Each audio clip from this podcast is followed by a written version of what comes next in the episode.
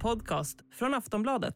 Hypers Tech Team har utvecklat en egen splitterny bettingplattform. Navigeringen 10 poäng, Bettbilden 10 poäng och oddsen är hypade till max. Upplev vår Next Gen Sportsbook. Ladda ner Hyper-appen idag och känn skillnaden.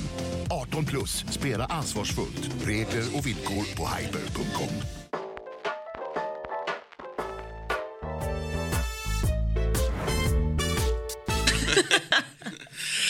Sådär ja, ibland inleder vi Hockeymorgon med ett eh, skratt. Det är fredag, det är ny eh, snö också i vår huvudstad. Då är eh, Simon extra nöjd. Välkommen hit. Tack ska du ha. Ja. Det känner man sig hemma direkt. Det är härligt. Går och sådär lite norrländskt buttrar över St- Stockholms snöröjning. Jag kan, se, jag kan se den bilden framför mig. Ja, den är inte fem plus. Så är det. Nej, det är korrekt. Johanna, Ja. alltid vid min sida. Ja. Välkommen. ja, tack så mycket. Ehm, det var landslagshockey igår. Det var det. Både herrar och damer. Det var ju det. Ja. Eh, Vi ska inte snacka jättemycket om det, men vi kan notera att eh, här sidan vann Sverige i alla fall med Mm. 4-1 och första matchen i Karlstad på 20 år, så att de var taggade där. Ja, det kändes som att det var en bra publikfest. Eh, De levde upp till sitt rykte som liksom en bra hockeypublik. Och kändes lite svajigt först. Jag såg första perioden där, men sen så löste ju Tre Kronor det. Så det var ju skönt för svensk hockey. Mm, seger blev det i alla fall, eh, 4-1 mot, eh, mot tjeckerna. Och sen har vi Johan Garpenlöv här, välkommen. Tackar. Eh, jag skojade lite med dig innan Johan sändningen att du är ju tillbaka i, i fadershuset, Ja. fast på en annan adress. Precis. Jag hade svårt att hitta hit och så var det snö också så att, eh, det var inte bästa förutsättningar men jag är här nu. Du är varmt välkommen. Tackar. Det ska bli kul och mycket intressant att få prata med dig Johan. Eh, vad känner ni spontant när vi har eh, Johan? Vi ska ju snacka karriär också, spela karriär. Det har vi ju haft äran att göra med, med lite andra Tre Kronor-ikoner också. Skitkul. Eh, Jättekul att ha det här. Och det ska bli en intressant timme och få höra lite om det som varit och vad, vad som väntar i sitt sköte. Ja, jag håller helt med. Eh, när, man, när man får lämna ett uppdrag, Johan, blir man bortkopplad från hockeyn eller tar det liksom någon vecka så kan du inte låta bli och, och kastar du dig in igen då mentalt i, i ishockeyvärlden? Eh, nej men inte helt bortkopplad. Man, är, man vill gärna se resultat och sådär men eh, det blir ganska tyst fort, så kan man väl säga. Eh, sen är det väl att man vill landa själv också och reflektera vad som har hänt och vad man har gjort och, och vad som har hänt och så vidare. Så att, eh, men tyst blir det. Mm. Och det var ju i början av november du lämnade Djurgården. Eh, vad har du haft för dig de här tre senaste månaderna? Dag för dag gärna. Ja, nej, Lärt dig någon ny eh, hobby eller? Nej, men eh, inte jättemycket faktiskt. Jag har hållit på lite grann med eh, ett av mina fritidsintressen. Jag har fått tid att göra den här vi- vintern här då. Eh, annars är det mycket reflektera, eh, vara hemma mycket, eh, fundera på vad man ska göra framöver. Vad är det för fritidsintresse? Eh, ja, men jag håller på med li- lite jakt. Ja. Ja, så det fick jag möjlighet att göra, annars blir det svårt under hockeysäsong. Verkligen. Mm. Eh, hur, hur är det, alltså jag bara tänker för egen del om man är på, på liksom andra änden av, eh, inte en granskning, men, men alltså att man får liksom negativ kritik och man får, eh, ja, man är utsatt helt enkelt. Eh, om man är det i sportens värld, är det, är det enkelt att man liksom bara försöker slå ifrån sig det eller kan man ta till sig vissa grejer som, som landar i ens knä som, som kanske är just kritik? Uh, nej men jag tror att när man har spelat själv under många år, så, som jag i mitt fall då, då så är man nog ganska van med kritik och bli uh, ifrågasatt och folk tycker och tänker om en och, och så vidare. Så att den delen kan man nog hantera ganska bra tror jag.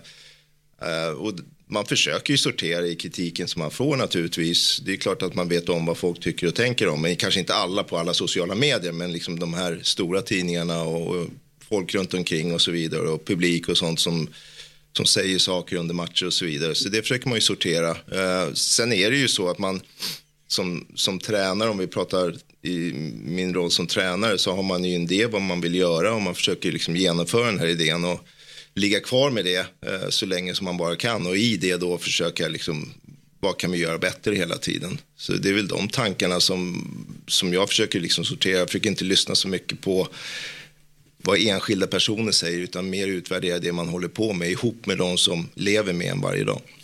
Vi har ju pratat om det som spelare, Johan, att man, om man i gruppen, spelargruppen då kan känna att, att en förändring är på väg att ske, exempelvis att man ska byta tränare.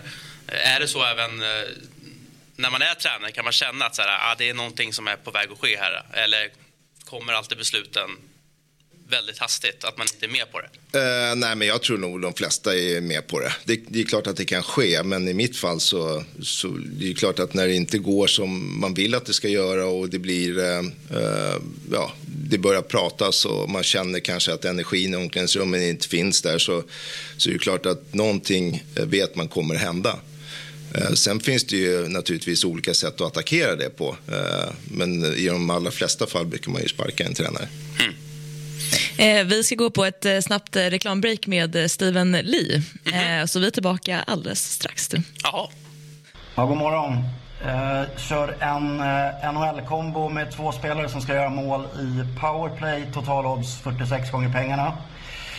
Ehm, det är väl fortfarande så i Pittsburgh att de allra flesta pratar om Malkin och Sidney Crosby och så, det förstår man ju. Men gamla Jeff Carter drar också sitt strå till stacken. Och eh, innan All Star-breaket här nu så pratade Penguins om att eh, de skulle börja spela playoff-hockey från och med nu då. Och eh, det syntes faktiskt mot Winnipeg. Det var ordentligt rejält på alla formationer och ingen vek undan.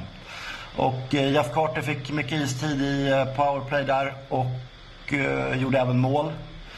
Eh, och eh, nu ställs man mot Minnesota som har släppt till flest målchanser i spel 4 mot 5. Så jag väljer återigen att testa på Jeff Carter där med att han ska göra poäng. Det är alltså mål eller assist som gäller.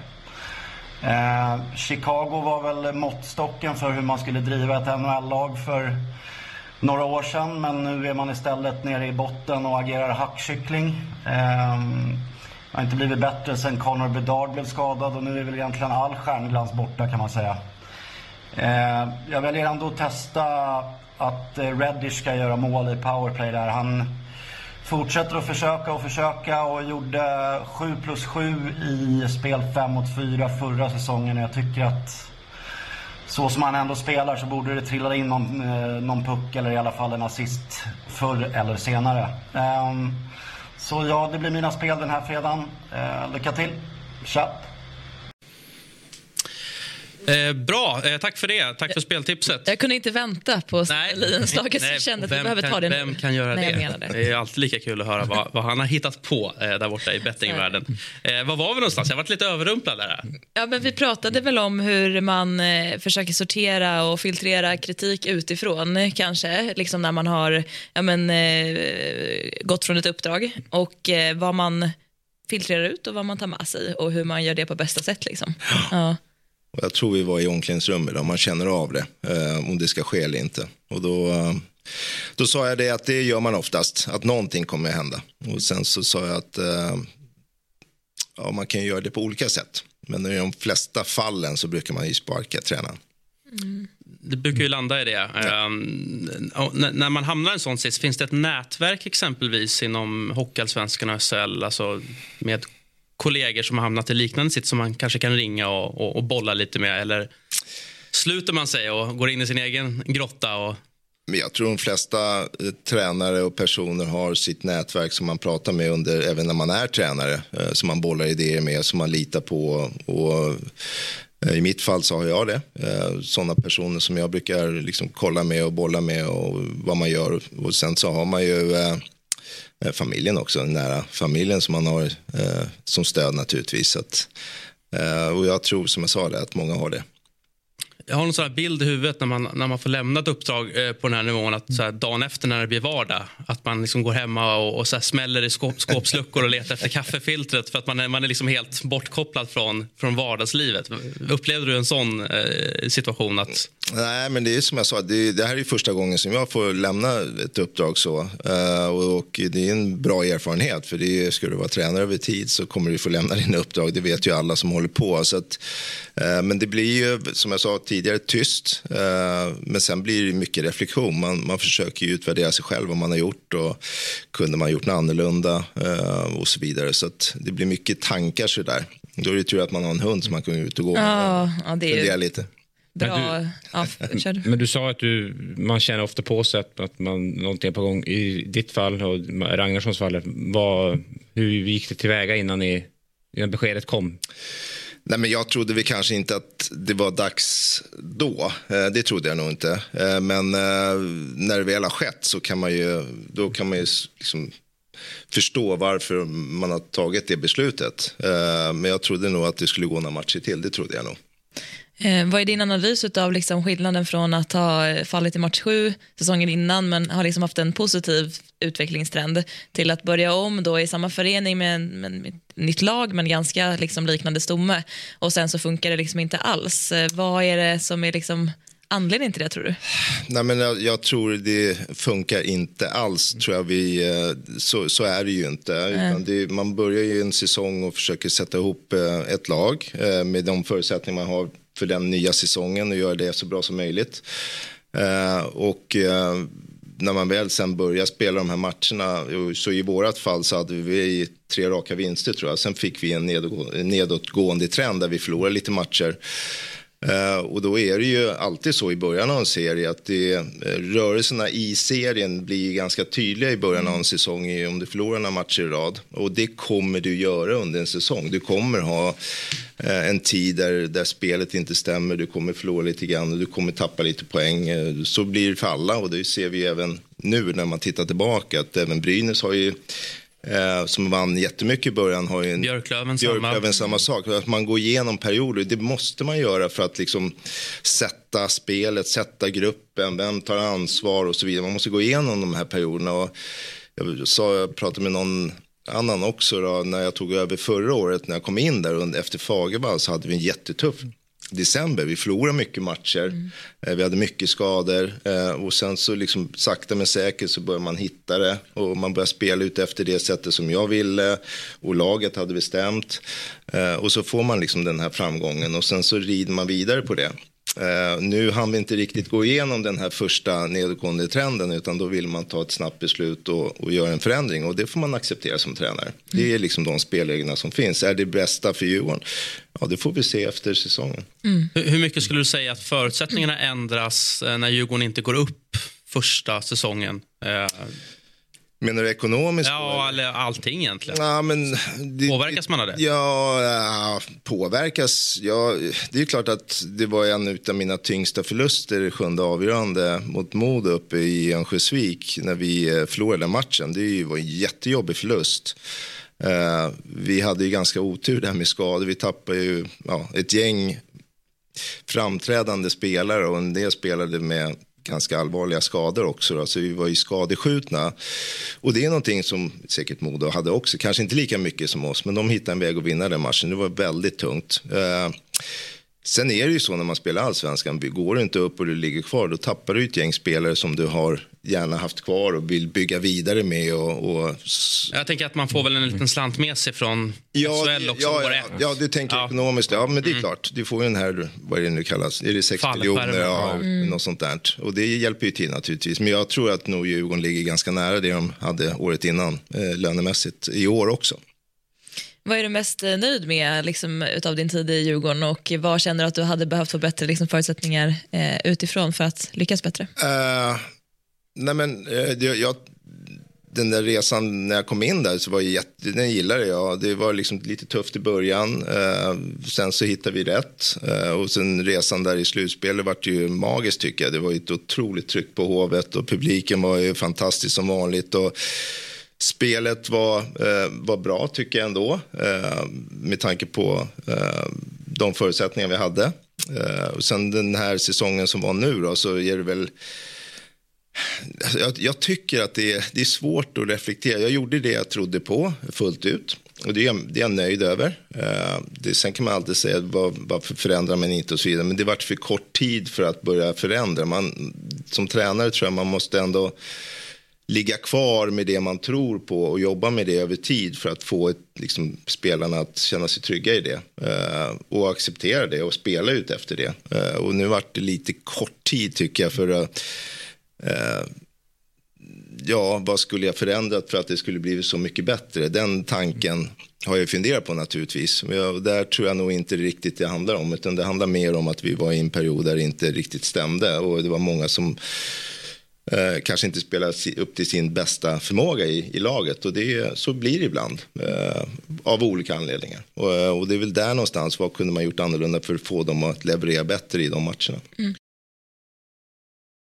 Det, när man såg Djurgården utifrån, jag tyckte ofta, ni var, ni var fortfarande i höstas bra i de större matcherna man säger. Jag tycker ofta det var mot liksom, pappret sämre lagen som ni inte alltid kändes som att ni var där alla gånger. Eh, du vet, det är det där klassiska, ja. Tingsryd away. Det är... ja. Nej, men, och, Håller du med om den bilden? Ja, men det är fortfarande, det är ju bara att titta på resultatet nu. Det är liksom, man åker ner till Tingsryd och förlorar och man, man har svårt att och liksom spela mot de här. Och där ska man ha klart för sig i allsvenskan, de matcherna är inte lätta. Alltså, när du kommer in som favorit och spelar de här matcherna. För det blir årets match och de lag man möter alltså de är där närvarande till 110 procent och så kanske man, Djurgården då, även om man ingen kommer erkänna det, kanske kommer dit på 95 och det räcker för att det ska bli en jämn match och ibland förlorar man de matcherna.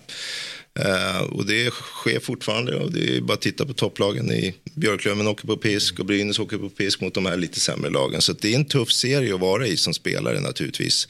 Man går från fullsatt hovet med 7000 och det är tifon och så åker man helt plötsligt ner till Västervik och det är ja, 800 på läktaren eller upp till Almtuna där det är 500 på läktaren och en plåthall. Liksom. Det är stora skillnader. Svårt att för, för, liksom förbereda sig fullt ut för de matcherna. Och, och, för oss som följer ligan som supportrar tycker jag personligen att det är ju en del av charmen. Absolut. Men när man är inne i den snurran, det måste, alltså, kontrasterna du beskriver är ju, är ju enorma. Ja, och, och som ett topplag då är det ju oftast lite svårare. Då, då. Är, det ett lag i mitten och undre halvan så blir alla matcher bra för de är ju vana med att spela i Almtuna och sen kommer de, det kan bara bli bättre. Eh, är det Djurgården så blir det, ja, det är några få arenor som är riktigt, riktigt bra. Sen är det det mesta sämre än vad man normalt sett spelar i.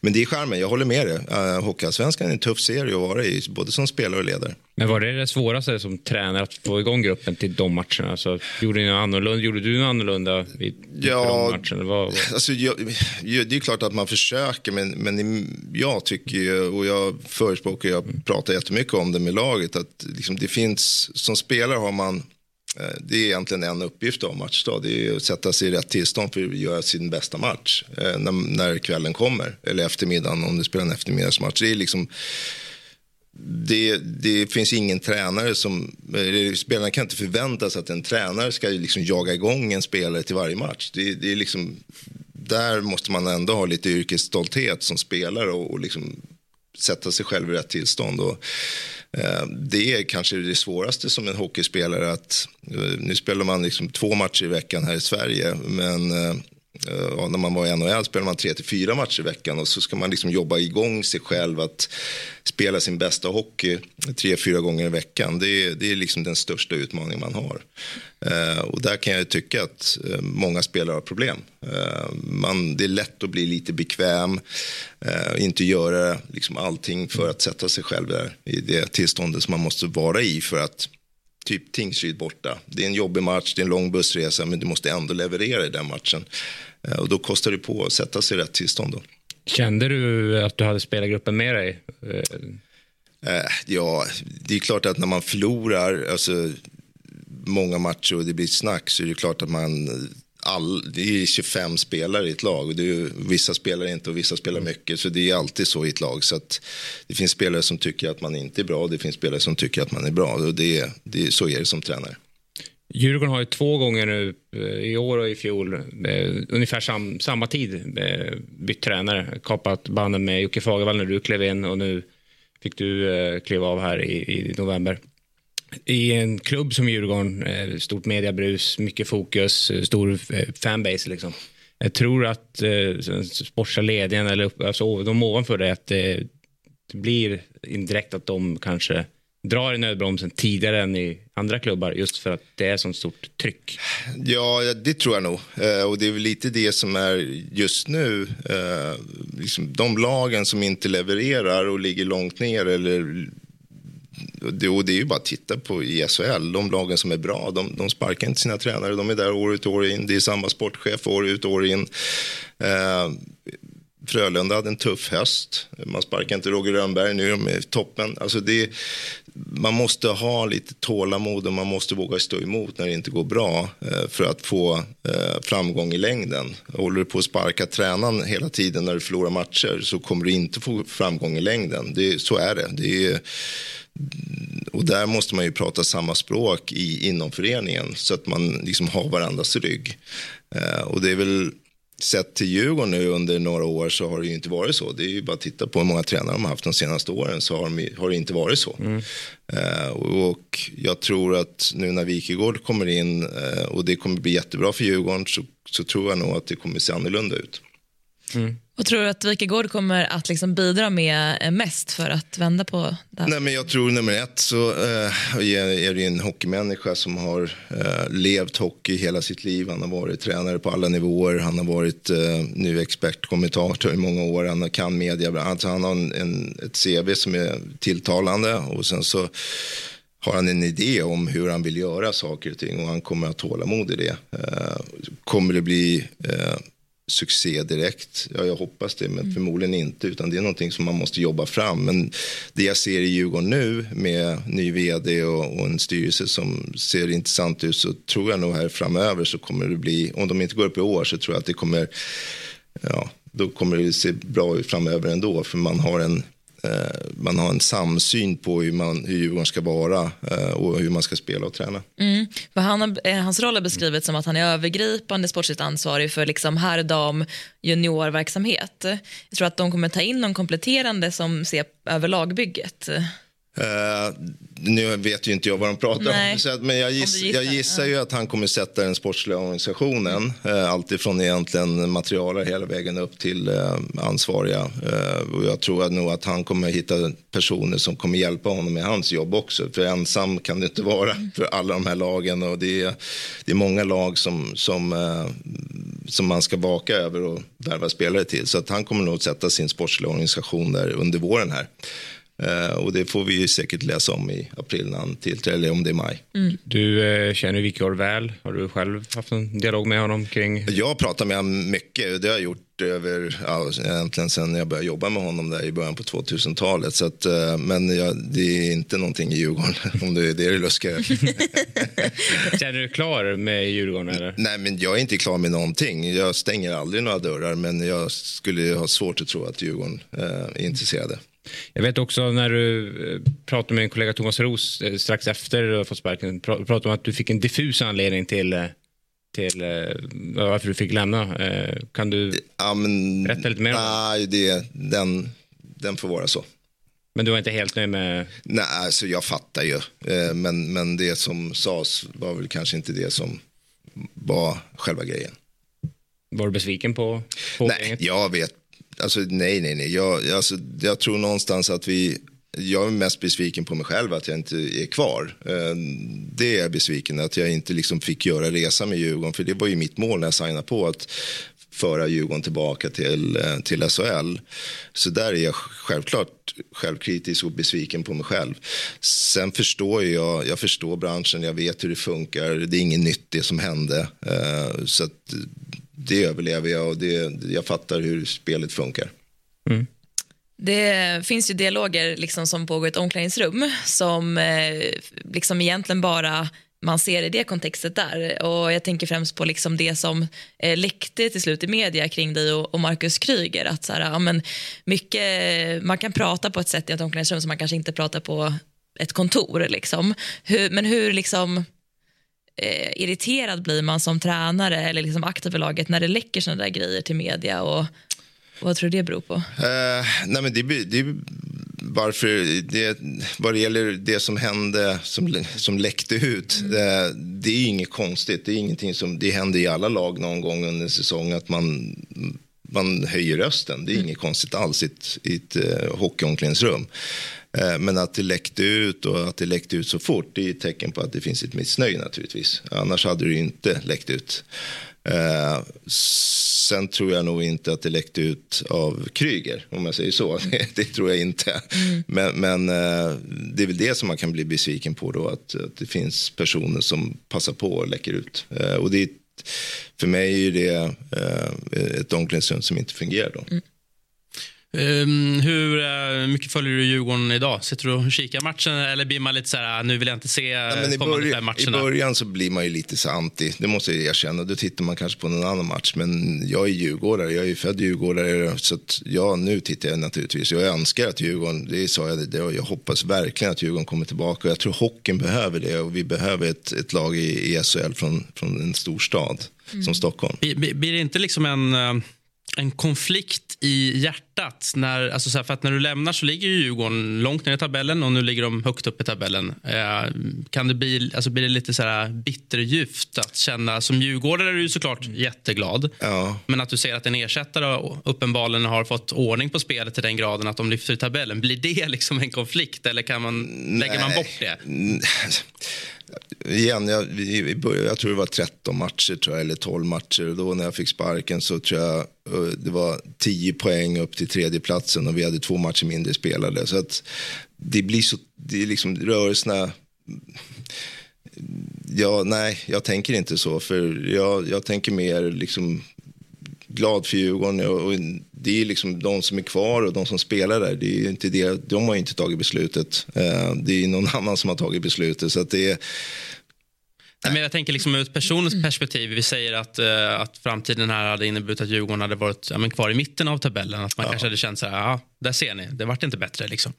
Jaha, Alltså att det hade jag stärkt egot att lite mer Ja, nej, alltså. ja, nej, nej. Nej, alltså inte att du Ja, önskar Djurgården nej. olycka, men just den här... Så Alltså, jag funkar inte så. Men som, man liksom, som tränare som du beskriver nu så har man ju ett långsiktigt perspektiv Ja. säkert över en hel säsong. Så att, och jag tror aldrig man kan tillskriva en, liksom, ett byte av en tränare en hel förklaring till varför det antingen går dåligt eller jättebra efteråt. Så jag fattar vad du menar liksom med att eh, ja, du hade en plan för hela säsongen och vem vet vad den hade tagit Djurgården.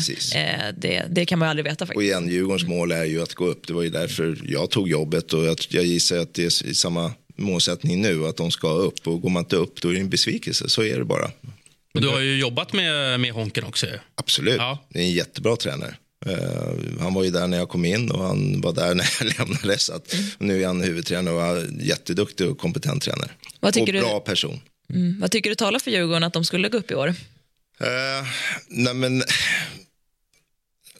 ja att man, nu har de ju igen mycket skador av olika slag. Eh, och det är inget bra om man fortsätter ha det när man går in i ett slutspel. Om de kan få tillbaka alla spelare skadefria när slutspelet börjar och kanske har spelat ett gäng matcher innan. Så eh, kan det tala för Djurgården. Eh, För då blir man ju mycket, mycket bättre och bredare eh, som trupp. Eh, fortsätter den här skadehistoriken, att folk försvinner hela tiden och blir skadade, då, då är det en nackdel då för Djurgården. Eh, det jag gillar nu och jag, och jag hoppas verkligen att han vågar Honken här nu det är att fortsätta spela de här unga spelarna och, och kanske sätta någon av de här lite äldre spelarna vid sidan om. För de kommer in med en helt annan attityd och energi eh, i, i sitt spel på isen. Och, Ge oss namnet nu på de äldre spelarna som ska sitta på bänken. Ja, de är ju många där. Ja. Det är många spelare där som... eh, Men just att, de, att man vågar ta in den, den typen av spelare och ligga kvar med dem. Det är väl det som är, tror jag, nyckeln för Djurgården. Det bygger ju en sund konkurrenssituation i ett lag. Alltså det är sällan bra när det inte finns konkurrens på positioner. Och det pratar man Precis. mycket om på målvaktspositionen, hur det sporrar dem. Men man pratar mindre om det faktiskt tycker jag på utespelarpositionerna. Men det är jätteviktigt för att eh, Känner man sig bekväm med sin, sin roll och sin position, det är ju bra, men man får inte känna sig för bekväm, för då tar, får man inte ut det här sista 10 procenten. Nej, och sen just det, det, det är den här energin som de unga kommer in med också med, med liksom oräddheten och, och sen i Djurgårdens fall så är de ju otroligt skickliga. Det är, det är inga dussinlirare utan det är liksom spelare som kommer gå högt i draften. De har ju en, en skicklighet som, som eh, mm, kanske inte vanliga unga spelare har. Djurgården kanske mer än något annat lag har väl, jag tycker en, en, etabler, en del av gruppen som är etablerade spelare som har varit med högre upp om NHL och varit i SHL. Sen just att du har en liten klick med yngre killar som vill framåt. Är det en fördel eller nackdel i, när du, sätter ihop ett lag? Alltså är, det, är det svårt att handskas med sån grupp eller är det... Nej, alltså, de lättaste att handskas med är de yngre spelarna för de kommer ju varje dag och älskar hockey och vill bli bättre. Eh, så att, och den gruppen är ju otroligt viktig i, i lag. Det, det svåra med, med att sätta ihop ett lag det är att få den här mittengruppen, generationen, kanske mitten 25, någonstans däremellan. Och få en sån grupp och vara, eh, ha det som stomme kan man väl säga. Eh, så ser det oftast inte ut i, i de här lagen längre ner i serien och även i SHL är det få lag som har en stomme av den här mittengenerationen. Eh, det är föredra om du kan bygga ett lag så och att de är de bästa spelarna. Det är oftast de som försvinner iväg mm. och spelar i andra ligor. Och, eh, men, men de här yngre spelarna är bra och liksom jaga de här lite äldre spelarna mm. så att de uh, känner att fan, jag måste komma till träningen och verkligen leverera annars kommer inte jag få spela och även i matcherna att jag måste leverera för att spela. Det är det som är uh, det är bra med att ha ett gäng unga spelare som kommer dit och verkligen vill ta de äldres plats, inte bara vara med. Jag tänker att verka i sin egen klubb så att säga eh, måste vara väldigt speciellt. Tror du det har varit enklare att vara en klubb som man inte har lika starka band till?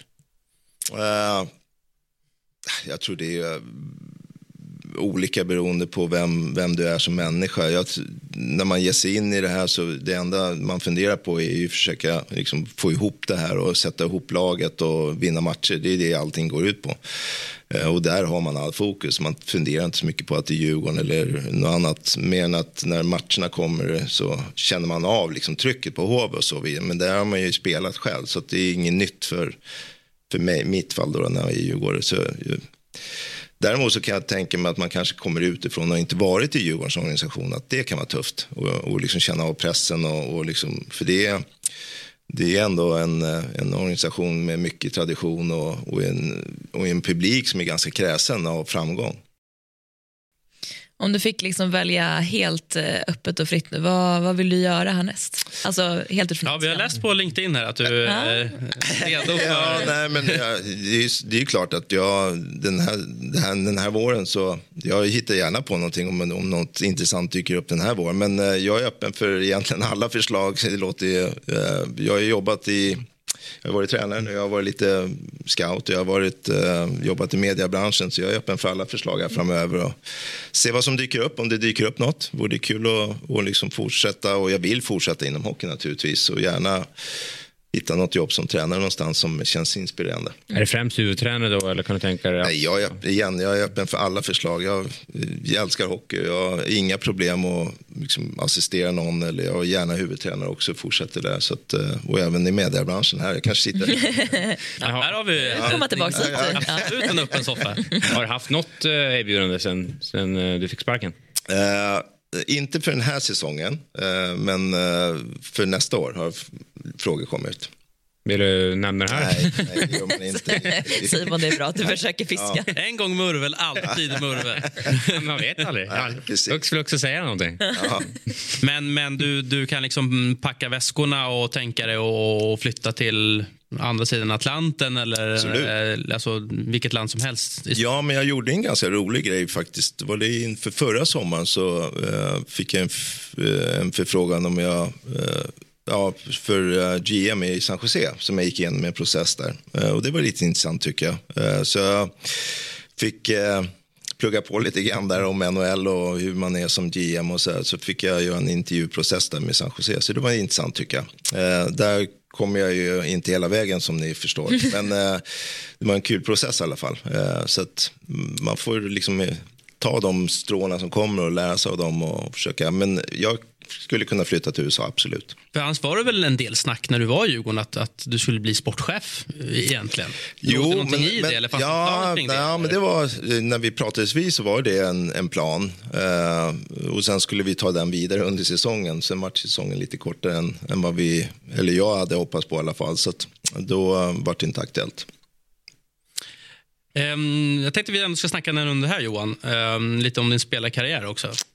Um, och vi hade ju Niklas eh, Lidström här för en vecka sedan. Eh, han berättade att, att du var med och hjälpte till lite under hans första år i, i Detroit. Ja. Lite boende och sådär. Och vad, vad minns du från den tiden och vad, vad hjälpte du Niklas med? Eller, eller kanske andra spelare för den delen? Nå, nu när jag kom över så jag och Per Jos kom över tillsammans till Detroit. Uh, och sen så lyckades jag hålla mig kvar. Jos var kvar ett tag och sen fick han lämna då för farmarlaget. Eh, så jag var ju själv där mitt första år. Eh, sen så andra året så kom ju Niklas in. Eh, och då är det ju så där borta att när man väl liksom det funkar inte riktigt på den tiden som det gör i Sverige när en ny spelare kommer till ett lag, utan då tar spelarna hand om den spelaren. Här i Sverige är det mer ledarna och organisationen som tar hand om spelaren. Och då får man ju ett ansvar då, att när en, en svensk kommer så, så tar man hand om honom och hjälper honom var han ska bo och med körkort och bankkort och allt sånt där. Eh, de, de sakerna hjälper man till med. Plus att man eh, tar hand om dem i början tills de själva börjar hitta rätt i laget. Sen har man, som, som man har med alla andra kompisar. Då, då. Men de var alltid lite närmare band till svenskar. Kunde du se hans, hans råtalang från början, ja, att han skulle bli så bra? Det tror jag nog man kunde se. Eh, och jag kunde också se det. det han, han, tog sig in i ligan på ett strålande sätt. Eh, spelade inte för svårt, spelade lagom. Eh, tog sina risker när han skulle göra som han alltid har gjort. Och var otroligt eh, stabil i sitt sätt att spela. Eh, var väl lite annorlunda i början där också. Det var lite råare spel än vad det är nu. Eh, så att han, det var väl lite nytt för honom i början. Men det hanterade han på ett ruggigt bra sätt. Eh, för den lite yngre generationen, eh, som Johanna då, exempelvis, som inte har sett alla de här gamla fina landslagsspelarna lira. Hur, hur skulle du beskriva din egen spelstil? Vad var du för spelare? Eh, jag skulle säga en, en tvåvägsspelare. Eh, gjorde väl lite poäng när jag var yngre. Eh, hamnade i en roll i NHL som en, vad ska man säga, en, om man nu ska generalisera som en hjälpreda, spela med många bra spelare men fick göra det, det, det grovjobbet. grovjobbet mm. så. Lite den typen av spelare vart jag där borta. Och det funkar ju lite så även nu att man, man kanske har en viss spelstil när man kommer eh, härifrån och så kommer man dit och så gäller det att hitta en roll. Liksom, att här kan jag liksom vara kvar och leverera och, och de liksom ser att jag ger någonting till laget. Ja, den, den skillnaden eh, tycker jag att man såg väldigt tydligt på just 90-talet. Att, att man blev, som Thomas Holmström, så mm. du ska bli misshandlad framför mål i 82 omgångar. Det är din roll i det här laget? Ja, jag tror nog han själv hittar den rollen. alltså, för det är lite det det handlar om. För gör inte han det så gör någon annan det. Så det gäller ju liksom att ta den rollen eh, som man känner att man liksom kan leverera på under tid, över tid och tränaren börjar lita på en. Och, eh, det är väl där många svenskar då, då, som åker över kanske inte riktigt liksom hamnar rätt. Då. Att man, man vill ha en roll som eh, man inte klarar av att leverera på och då får man åka hem sen.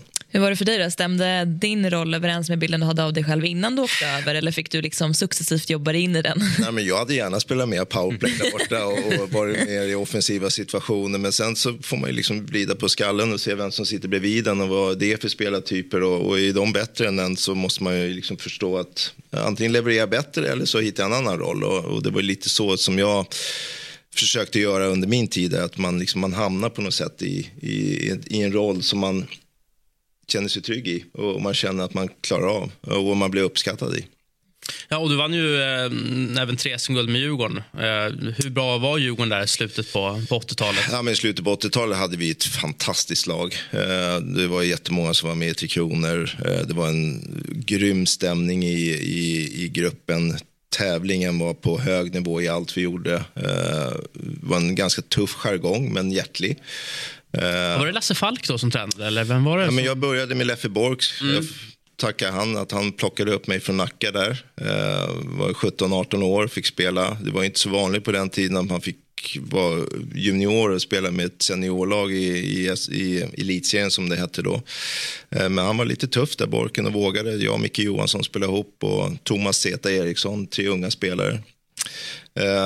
Sen fick Borken lämnar där och så kom det in, eh, då kom Putte in och Lasse Falk in eh, och sen kom Tommy Bostedt in där också. Då. Eh, jag tror vi vann serien mitt andra år. Jag kom in 86, andra år vann vi serien ganska klart. Åkte ut mot AIK i, i bäst av tre med 2-1 matcher. Och sen vann vi två raka SM-guld. Ehm, du pratade om att ni hade liksom en hög tävlingsnivå och, och sådär och, och, så drar vi kopplingar till liksom, ehm, årets upplaga av Hockeyallsvenskan där du pratade om att spelare liksom inte alltid kanske är duktiga på att ladda om inför varje match. Vad kände du liksom var eh, avgörande för dig att vara påkopplad varje match? Hur jobbade du med det? Uh, ja, det, man, man skaffar sig ju vissa rutiner alltså, som man gör inför matcherna. Och det är uh, Eh, det är väl det. Sen är det mycket mentalt, att orka sätta sig själv mentalt i rätt tillstånd. Det är vad man nu än behöver. Man är ju olika som person. Eh, jag eh, för mig handlar det mycket om liksom, när jag väl kom ner till matchen att liksom, få igång mig fysiskt, att jag kände mig varm och sen så måste, kände jag, liksom, försökte jobba igång med att man fick upp den här aggressiviteten. Och det är oftast den som är svårast att jobba igång varje.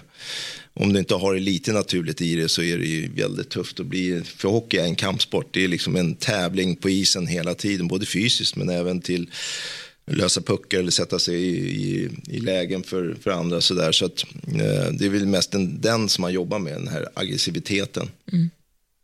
Eh, min, min känsla eller, eller fördom kring liksom ledarskap där på, på 80-talet var att den var väldigt eh, men, hierarkisk och eh, auktoritär.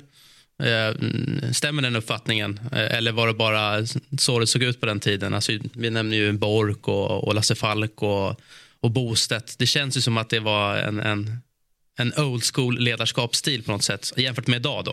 Ja, eh, jag gillar ju den. Alltså, jag, jag har inga problem med den typen utav... Jag, och sen vill jag ju jag var ju i NHL där, så man jämför det svenska... Det var ingenting eller? så, så var den ganska så soft kan jag säga. Så att,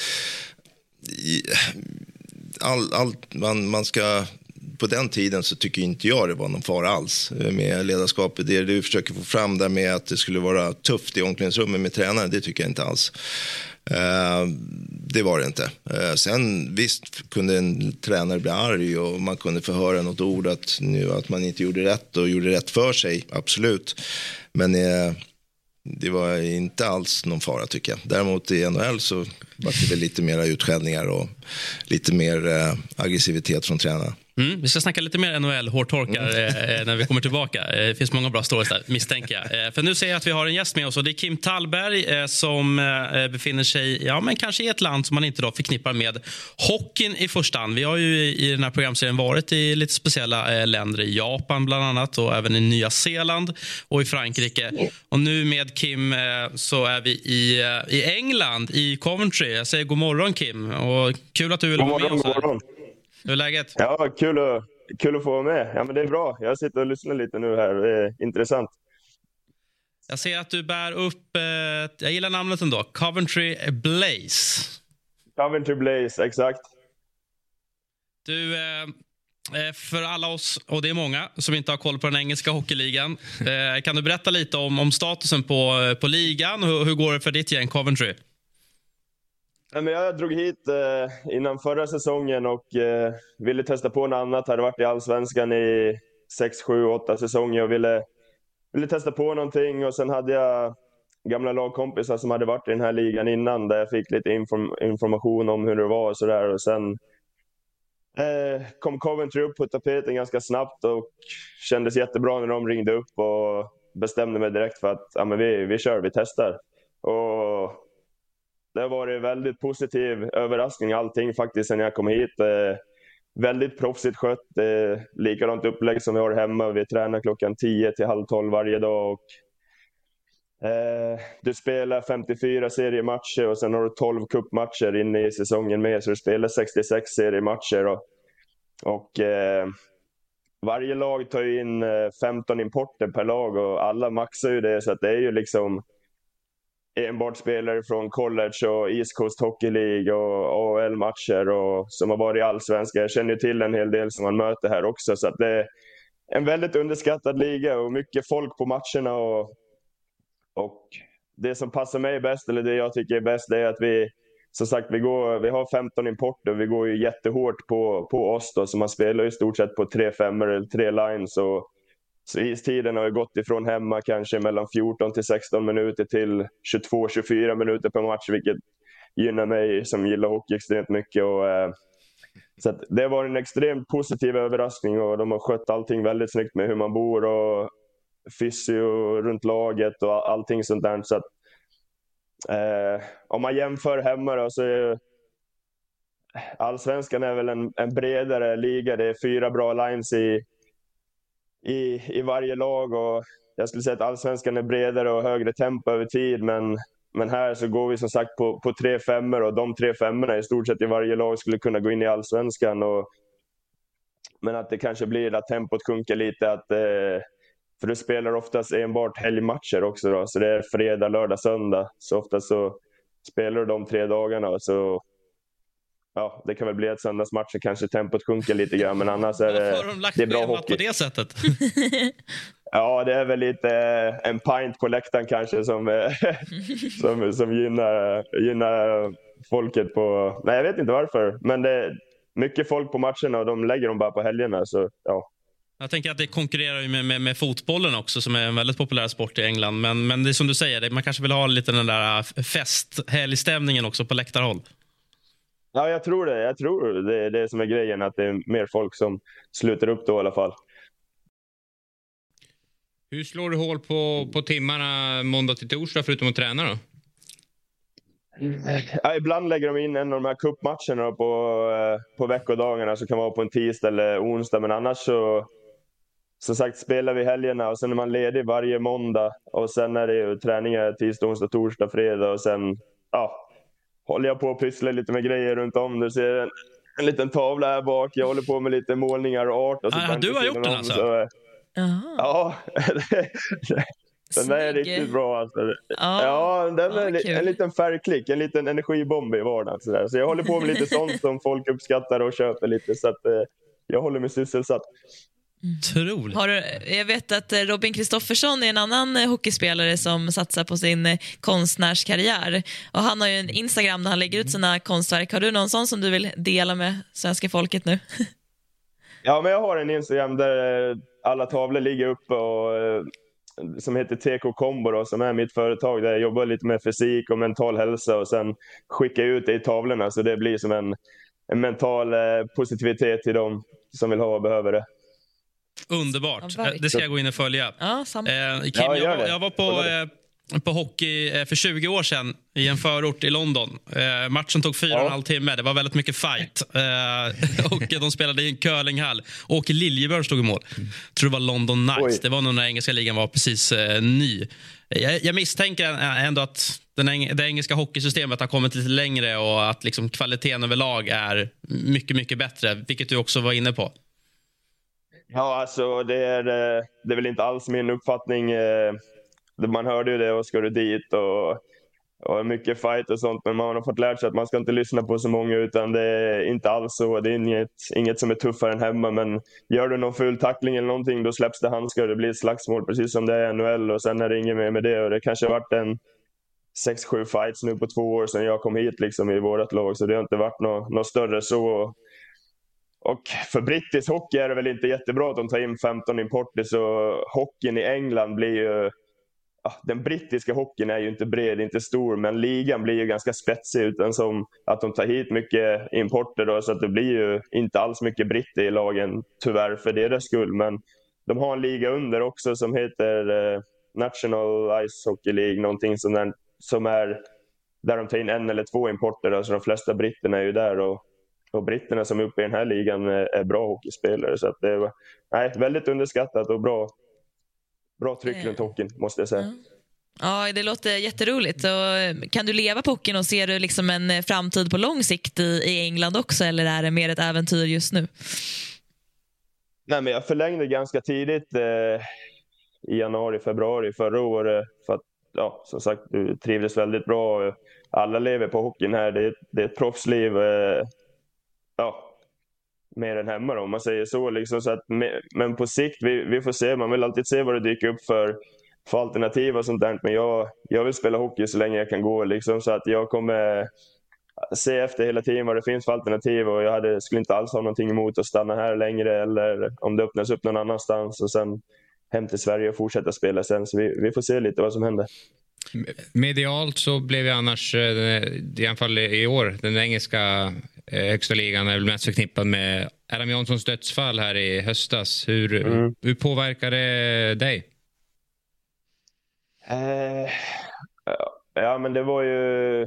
Vi spelade samma kväll där och fick reda på det direkt då när det, när det skedde. Och, och hade ju killar i laget som kände till han väl och fick följa den från han låg i ambulansen till när vi fick reda på att det var... Så det var eh, overkligt eh, fruktansvärt tufft. Liksom, eh, svårt att beskriva och sen i efterhand som har man eh, försökt utnyttja det där och, och hedra honom via att vara extra tacksam för det man har och verkligen njuta av, eh, av varje moment man har i livet och både på isen och sånt. Att, eh, att verkligen hedra honom på det sättet, att kunna, kunna använda det som hände på ett positivt sätt framåt. Märks det under matcherna eh, i, i vårt England? Eh, hedras han varje, varje omgång eller hur, hur, hur syns det? I, I början var det ju så. Då var det ju alltid eh, så här cirkel innan matchen där man blandade ihop lagen och eh, blommor på eh, mittcirkeln innan varje tekning och sånt där. Och nu är det, han finns på allas hjälmar. Vi har han bak på, eh, på våra hjälmar till exempel. Och så man, man ser han varje dag, man ser hans nummer varje dag. Så det är klart han, han, han finns alltid där, men jag tror ändå ligan eh, och lagen har gått vidare på ett bra sätt ifrån det. Men såklart finns han alltid där och han hänger uppe i, under våran eh, resultattavla och sånt där som man gör i alla rinkar också. Så att han, han finns med och han hedras på, på ett fint sätt, men ändå att man har kunnat gått vidare. Ja, fint. Hur skulle du säga att um, intresset är just i Coventry för hockeyn? Har ni mycket publik och finns det några liksom, bortamatcher som är, som är extra roliga eller några rivaler som man gärna vill tvåla dit? Ja, men eh, vi är väl i mitten på eh, vad ska man säga, arena och publikmässigt. Vi, vår hall tar in strax över 3000 sittplatser och vi snittar väl en 2000, runt 2000 ungefär, så vi är okej. Okay. Men sen har vi match ikväll borta mot Cardiff i, i Wales där det alltid är bra rivalitet och alltid, varje gång jag varit där så är det ju full, fullsatt, uh, fullsatt där och det är ju 4-5 tusen på läktaren så det den är rolig. Och sen, vi ligger ganska mitt i landet så att vi har lite halvderby mot både Sheffield, Nottingham uh, och varje gång också Sheffield är ju fantastiskt. Där är 9000 varje gång vi har spelat. Eh, alltid slutsålt. Nottingham också blir ett derby för oss och där har inte varit en match under 8000. Och sen har du ju Belfast borta matcher då, som också är fruktansvärt bra tryck. Eh, gör det som en liten partygrej när man är där. Liksom det, nej, jäkla inramning också. 8000 på läktaren. Så det är väldigt... De, de har toppeventen i ligan är väldigt bra, men sen kan du åka till eh, Guildford som har en hall som tar in 1500-2000, kanske inte alls likadant. Eh, tryck runt det. Eller Manchester till exempel som har en liten lägre standard på rink. Som, och Five också, Five stars där. Men ja, sen har du Glasgow, Dundee också bra publik. Så det, nej, det, det är bra. Hur många lag i ligan är det och eh, hur många matcher spelar ni? Det är tio lag i ligan och man spelar totalt 66 matcher med kuppen. Så att du, alltså, får du, hamnar du samma eller de du har i gruppen och handlar i slutspel med dem så blir det att förra året mötte vi något lag 12 gånger till slut och då blir det såklart att det är något extra slashing i slutet. Det blir, det blir ju lite sådär. Men eh, ja, så man känner till de flesta. Jag ska fråga dig Johan, är du, blir du sugen nu på att träna ett lag i England? Ja, men det lät ju bra det där. Ja. Ja, ja, jag har varit på besök, eh, Brayhead heter något lag va? Har du mött dem? Ligger upp eh, norrut. Bray... Brayhead. Nej, det, de kanske var i ligan förut. Brayhead, nej jag känner inte, de är inte nu i alla fall. De är inte med nu, okej. Ja, det var det några år sedan. Du har blivit solovårad Johan. Ja, nej då, jag var där. Vi gjorde ett nedslag där och de var med i Champions League tror jag också. Uh, Hockey League där mm. ett år. Uh, så vi gjorde ett nedslag där. Och då var det jag hörde av den ligan, det var ju jag såg en match där också. Eh, nivån var bättre än jag trodde den skulle vara naturligtvis. Eh, och sen så sa de att eh, de hade fullsatt på den, den matchen. Och varför de hade fullsatt, så, det var en stor anledning var att de fick dricka öl när de såg hockey. Det får man inte göra när man ser fotboll, mm. inne på arenan. Uh, så det var en stor anledning till det. Och det var mycket uh, tjejer som kollade på hockey där. Det sa de, hade de också utvärderat, så det var ju spännande. Mm. Ja, Ja, nej. ja du, du är välkommen. Jag, jag, jag slänger in ett gott ord här. Du... Ja, det är bra. Får snacka gott om det där då. Ja, ja. Vad, vad, vad, tror du eh, i framtiden då? Vad, mm, blir det slutspel för, för Coventry eller? Ja, men det ska det bli. Vi ligger ganska mitt i, mitt i mitten just nu. Femma, ganska stabilt där. Men vi ska försöka klättra upp och sätta oss i en bättre position till slutspelet och sen eh, verkligen försöka gå för det här nu och det skulle vara fantastiskt kul att få lyfta någonting i slutet på säsongen och det är också kul att kunna få spela om någonting sånt så det, det är någonting som kliar lite extra i kroppen. Eh, och, och till sist Kim, har du någon eh, alltså, hockeyförebild misstänker jag att du har. Har du någon konstnärlig förebild eller? Mm, nej, det har jag väl inte. Utan jag, jag tycker det var fantastiskt kul med färger och, och ju mer jag håller på så ja, har jag väl blivit min egen förebild om jag säger så. Jag tycker jag får ihop bra mixar och jag, jag blir glad av att se på dem så att jag, jag får säga mig själv där. Jag är imponerad Kim, eh, framförallt av målningen. Ja, Ja, Riktigt tack. bra. Ja, det finns fler. Det är bara skicka en beställning. Jag ska in och kika, jag lovar. Det var väldigt kul att få snacka med dig. Ja. Jag ska, jag ska kolla sen hur det går för ditt eh, Blaze i, i slutet där på Ja, säsongen. Och stort lycka till, tack, Tack för att du var med. Lycka Fortsatt till. eh, trevlig eh, morgon. Ja, det är ju lite favoritmoment i den här programserien när vi träffar Verkligen. eh, svenska hockeyproffs i eh, ja, men alla möjliga länder. Vi är också glada av gotländskan. Det känns lite extra. Ja, Ja, det var det va? Ja, mm, det var ju det. Ja, man är van med ölivet. ja, lite så. Nej, otroligt. Kul. Ja. Ja, verkligen. Jag är otroligt imponerad över att ha en sån pass liksom, eh, skillad eh, sidosyssla. Eh, att måla är väl bland det svåraste man kan göra, kan Ja. man komma ihåg från skoltiden. Det var streckgubbar för mig på sin höjd. Liksom. Nej, skitkul. Vi ska avsluta de sista fem minuterna och gå tillbaka till Johan. Ehm, tänker väl framförallt på matchserien Panthers-Colorado. Vad tänker du på då? Uh, ja, det var det, final. 4-0 torskade vi i den matchen med. Uh, men uh, det var ju en upplevelse att få spela en final i Stanley Cup.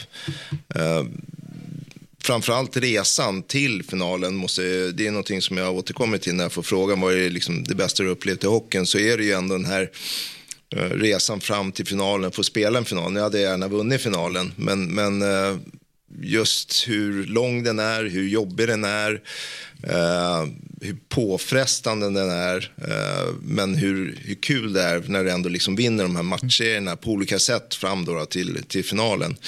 Och vilken gemenskap man får med det laget som man gör den här resan med. Men jag, jag tänker, du, du upplevde ju Peter Forsbergs prime liksom från första parkett. 96 finalserien. Ja. Och även den här matchen 99 mötte de när de ledde med tappade 5-0 va? Han gjorde 3 Ja. plus 3 eller någonting tror jag. hur, hur, hur var han? Eh, Jag har ju spelat med honom också. Då, så att, eh, nej, men det, eh, Peter var ju, jag behöver ju inte egentligen, hur var han? De matcherna när du Världens bästa hockeyspelare var han. Eh, Och just de matcherna han var som... Ja, men han var en spelare som kunde ta över en match och vara vinnaren eh, när han bestämde sig. Och det gjorde han ju ganska ofta. Så att, eh, en otroligt skicklig spelare. Och han kunde ju spela all... Alltså hans spelsätt var ju... Han var ju bra på allt. Eh, han var ju inte bara teknisk, utan han var ju teknisk och målskytt och framspelare och fysiskt eh, liksom rejäl. Sådär. Så att, och hade en tävlingsinstinkt som få har. Eh, även om alla liksom har en tävlingsinstinkt så hade han mer än de flesta. Så att, nej, det är en gudabenådad hockeyspelare och jag en, det är en förmån att få spela med han men även mot han också och sett hur han, en match där tror jag han tog över totalt i den här matchserien och vann åt Colorado. Eh, liksom, då hade de ett riktigt bra lag men han var den som verkligen vann matchen åt dem. Vill ni veta en sjuk grej? Gärna. Jag har sett Garpen göra mål i Miami. Va? Ja. Snyggt. Eh, någon gång på mitten av eh, 90-talet eh, måste det ha varit. Eh, Ja, men- När var du där? Ja, I Miami spelade vi första året jag kom dit. Ja, alltså gamla Miami gamla Miami Arena hette det va? ja. Låg i något riktigt skumt område. Ja, det var lite Ja. tufft område. Jag tror fan du gjorde två till och med. Det med. Ja. Ja. då valde du rätt match. Mot, mot, mot Washington. eh, Och jag vill minnas att, att ni hade John van Beesbrook i mål. Ja. Det är det jag minns från den Vår matchen. stora stjärna. Ja, men du petade in ett, ett, ett tidigt dragskott i den matchen, så jag har faktiskt sett dig live göra mål. Mm, den, där hade vi ju en ganska så bra publik.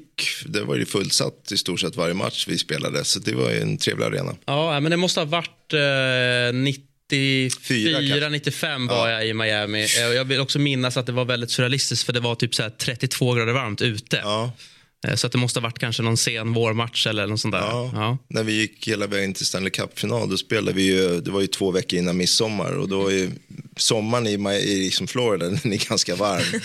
Eh, så då var ju ruggigt varmt inne i arenan där men de hade ju ett gäng kylaggregat där som de bara pumpade in kyla i, i arenan där. Så det vart okej okay ändå. Men eh, den här säsongen då, när ni, när ni vann Stanley Cup så slog ni faktiskt eh, Pittsburgh då med Lemieux och... Gick till final gjorde de. Ja, precis. Ja, och, och eh, Jagr i laget. Mm. Och ni vann i match sju. Hur var det att möta dem? Alltså, det är också några bra namn. Liksom. Ja, ja, ja nej, men det, var, det var ju conference final där på vår sida. Så vi mötte Pittsburgh och vi hade en sjunde avgörande i Pittsburgh. Och då hade de Lemieux med och Jagr med och Steve. Alltså det var ju, de hade ju ruggigt bra lag. Så att, eh, jag, tror, jag tror vi vann med 3-1 eller om det var 4-2. 3 tror jag det var. Uh, och det var ju, hela vår resa där var väl egentligen lite oväntad. Det var ingen som trodde vi skulle göra den här resan fram till final. Och varje runda vi kom till så var det, ja men nu tar det slut ungefär. Eh, och sen tog vi Pittsburgh till den här sjunde avgörande matchen och vann den. Eh, så det var ju eh, en otrolig känsla naturligtvis. Vinna en match sju i ett slutspel för att gå till final. så att och spela mot den typen av spelare också, det, ju, det har man ju med sig. Och det var det den sen finalen som blev mot Colorado? Eller? Ja, ja, det var då vi torskade med fyra raka matcher, då, fyra noll matcher. Så du kunde haft en ring alltså? Ja, sen var ju, de var ju, jag tittar på laguppställningen på, på det laget så var det ju, om du jämför med vårt lag så var det ju superstars i stort sett hela laget, så det var ju inte riktigt vi. Och Jagger spelar ju faktiskt fortfarande. Han är fyra år yngre än dig. Då. Men vi han bröt, håller igång. Vi blev faktiskt in i ligan samtidigt där, eh, 90. Det var hans första år. Ja. Några andra sådär, eh, nu har vi nämnt de, de största namnen, men några andra spelare som bara så här, wow, att vara, vara på samma is som den här? Eh, nej, men jag spelar med Iceman. Eh, om vi tar svenskar har jag spelat med många av de bästa naturligtvis, men eh, Iceman spelar jag med. Eh, Fedorov spelar jag med. Eh, Larionov och Makarov spelar jag med. ja, Okej, okay. inga dåliga namn. eh, sen spelar vi mot Wayne Gretzky. Alltså alla de där som var på 90-talet där och slutet på 80-talet, de, de spelarna. Mm mötte man ju. Och det är ju också kul så här efteråt när man sitter och tittar tillbaka så där när man väl gör det. Det är inte ofta man gör men när man väl gör det och de namnen dyker upp så är det ju kul att känna att man har varit där och spelat mot dem. Man kan bli nostalgisk för mindre. Mm. Ja, nej men, ja, absolut. Och det är ju, jag tror varje hockeyspelares dröm är ju att spela där borta och sen när man gör det så och har gjort det och liksom landar sig där så det, det kan vara lite så konstigt när man åker tillbaka. Fan, här har jag levt och här har jag spelat. Liksom. Jag vet inte, har, har du barn Johan? Jag har två barn. Ja, men kan du inte ibland bara säga så här, pappa har crosscheckat Wayne Gretzky? de har bättre koll nästan än vad en annan har, för de, har ju, de kan ju de här sociala grejerna. De går in och kollar, liksom. man kan inte undkomma något. Men de brukar alltid ta fram de här dåliga sakerna istället och garva åt en. Nej då, skojar bara. Nej, men de är bra. Mm. Härligt. Eh, programtiden börjar rinna ut. Mm. Eh, folk ska till jobbet och så vidare. Ja, så ja. är det ju faktiskt. Ja. Jag kollar på dig bara. Det är ingen annan som har ett jobb. Så. ja. Tack för påminnelsen.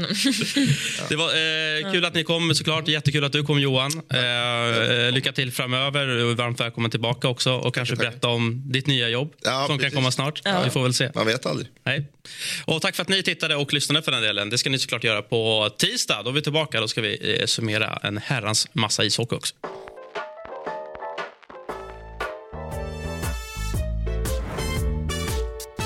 Du har lyssnat på en podcast från Aftonbladet.